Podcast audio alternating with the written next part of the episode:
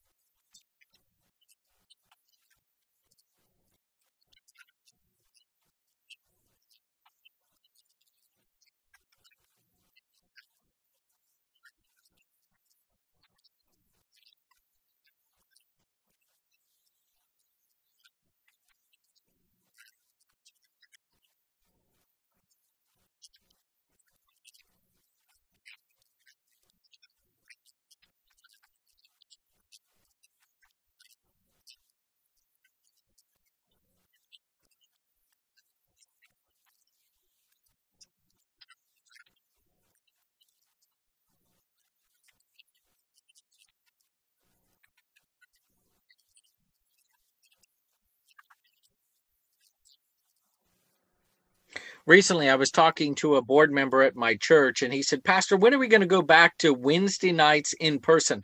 For the last year, we've been doing Zoom Wednesday nights. And uh, I said to him, What would change if we would come back in person? And he just stared and he stared. And I said, Would our numbers change? Would the faces on Zoom change if we went to in person? And finally, he looked back after thinking off in the distance for a while. He looked back at me and he says, Probably not. Well, my friends, that's been a number of weeks ago, and he hasn't broached the subject again. He understood that the new reality in which we're using the technology that God has given us today to do ministry is effective. But now we're evaluating how do we do our life groups, our Sunday school groups differently well, we all can't be in one room together, a small room, uh, because somebody could have COVID and everybody could get sick.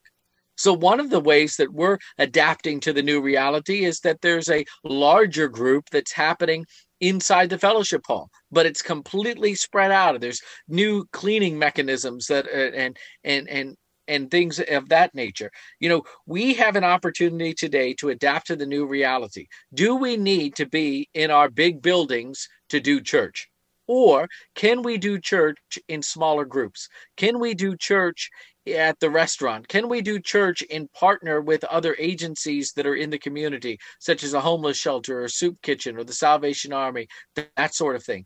Where is God calling you as a church to be? If we're going to lead better in the season of renewal, then we have to be open as leaders to allow God to direct us and to point us in a new direction, and then to give us the ability to encourage and to support those that are used to the traditions of leading better in a season of renewal is that we have to address the needs uh, to be that need to be fixed. We have to address what needs to be fixed.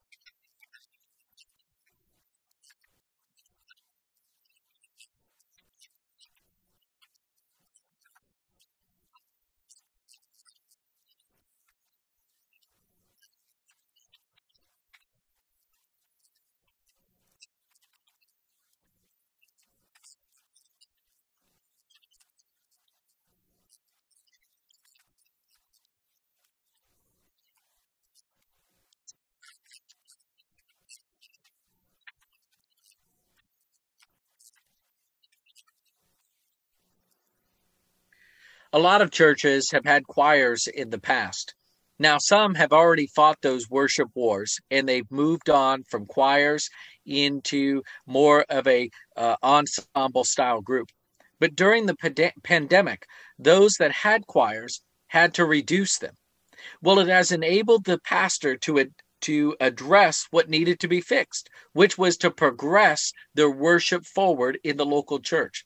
And one of the ways to do that was to eliminate the choir, but to develop a worship team, a worship band in its place. For some, we're, we're seeing that there have been key leaders inside the church that have had the same position year after year. And one of our network partners recently told me that they're that they have just brought in 10 new members, which has given them new life in the midst of a pandemic which gave them an opportunity to bring in new leaders and to help retire the ones that have been holding on because there was nobody to take their position. That is adapting to the new reality, but also addressing some of the needs that they had in the church, which was getting more people plugged in. The third thing is, is that we have to attend to the needs of members, but also guests or our future guests that are to come.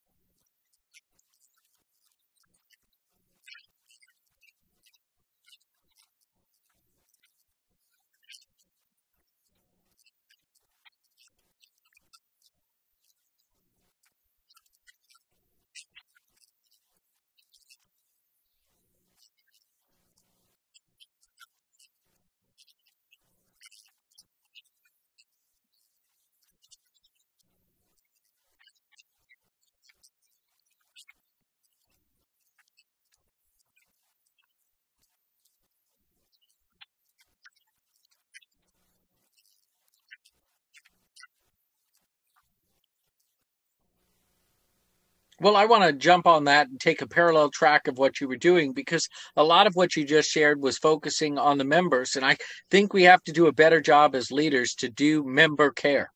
And but we also have to be preparing our hearts and our minds and our worship experience towards the guests that are going to come.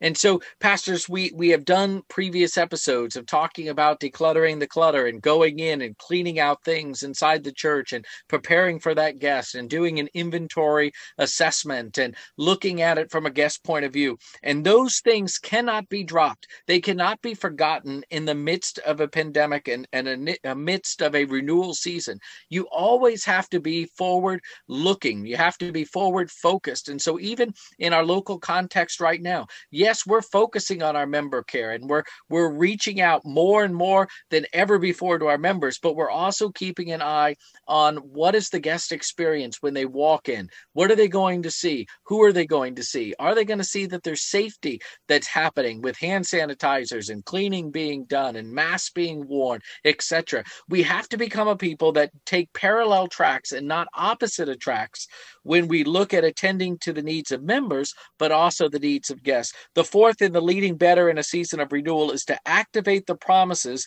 that God has put on your heart as a local leader.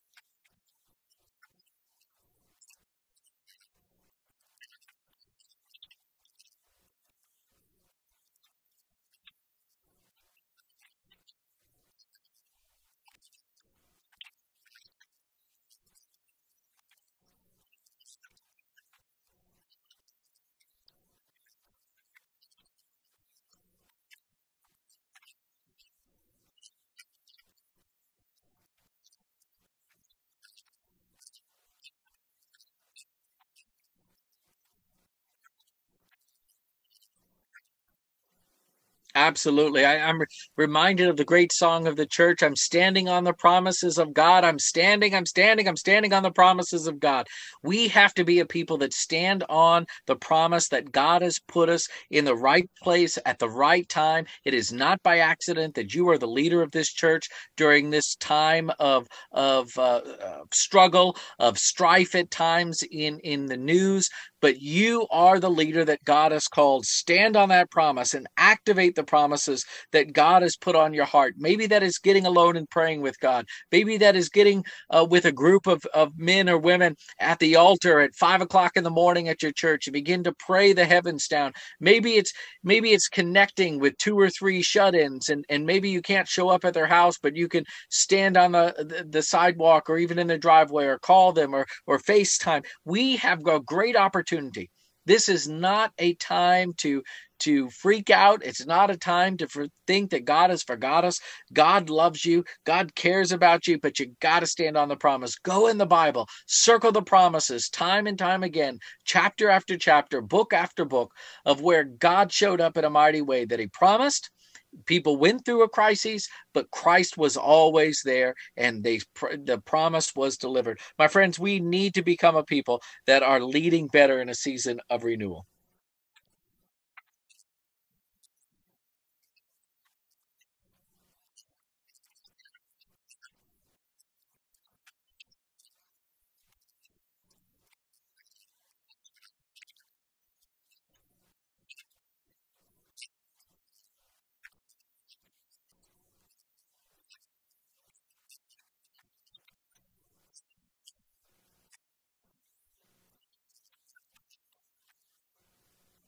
Amen, amen, amen. My friends, uh, hopefully you've enjoyed episode 22, Leading Better in a Season of Renewal. We want to go over these four things quickly with you. We want you to write them down. We want them to become part of your ministry. The first thing is to adapt to the new reality that is happening around you. It's not it's not to be worried about, not to be worried. God has it. The second thing is you got to address what needs to be fixed around the church. 3, attend to the needs of the members but also of guests but also be looking to future guests that may come into your church. And then the fourth thing of leading better in a season of renewal is to activate the promises of God has put on your heart. As always, our friends, we want to thank you for joining us today on the Rural Revitalization Network podcast. If you are a pastor or staff person and are in need of coaching and support, let me encourage you to join the network by going over to our Facebook page at Rural Revitalization Network or go to our website at rural-revitalization.network. Why don't you rate rate, review, and subscribe to this podcast.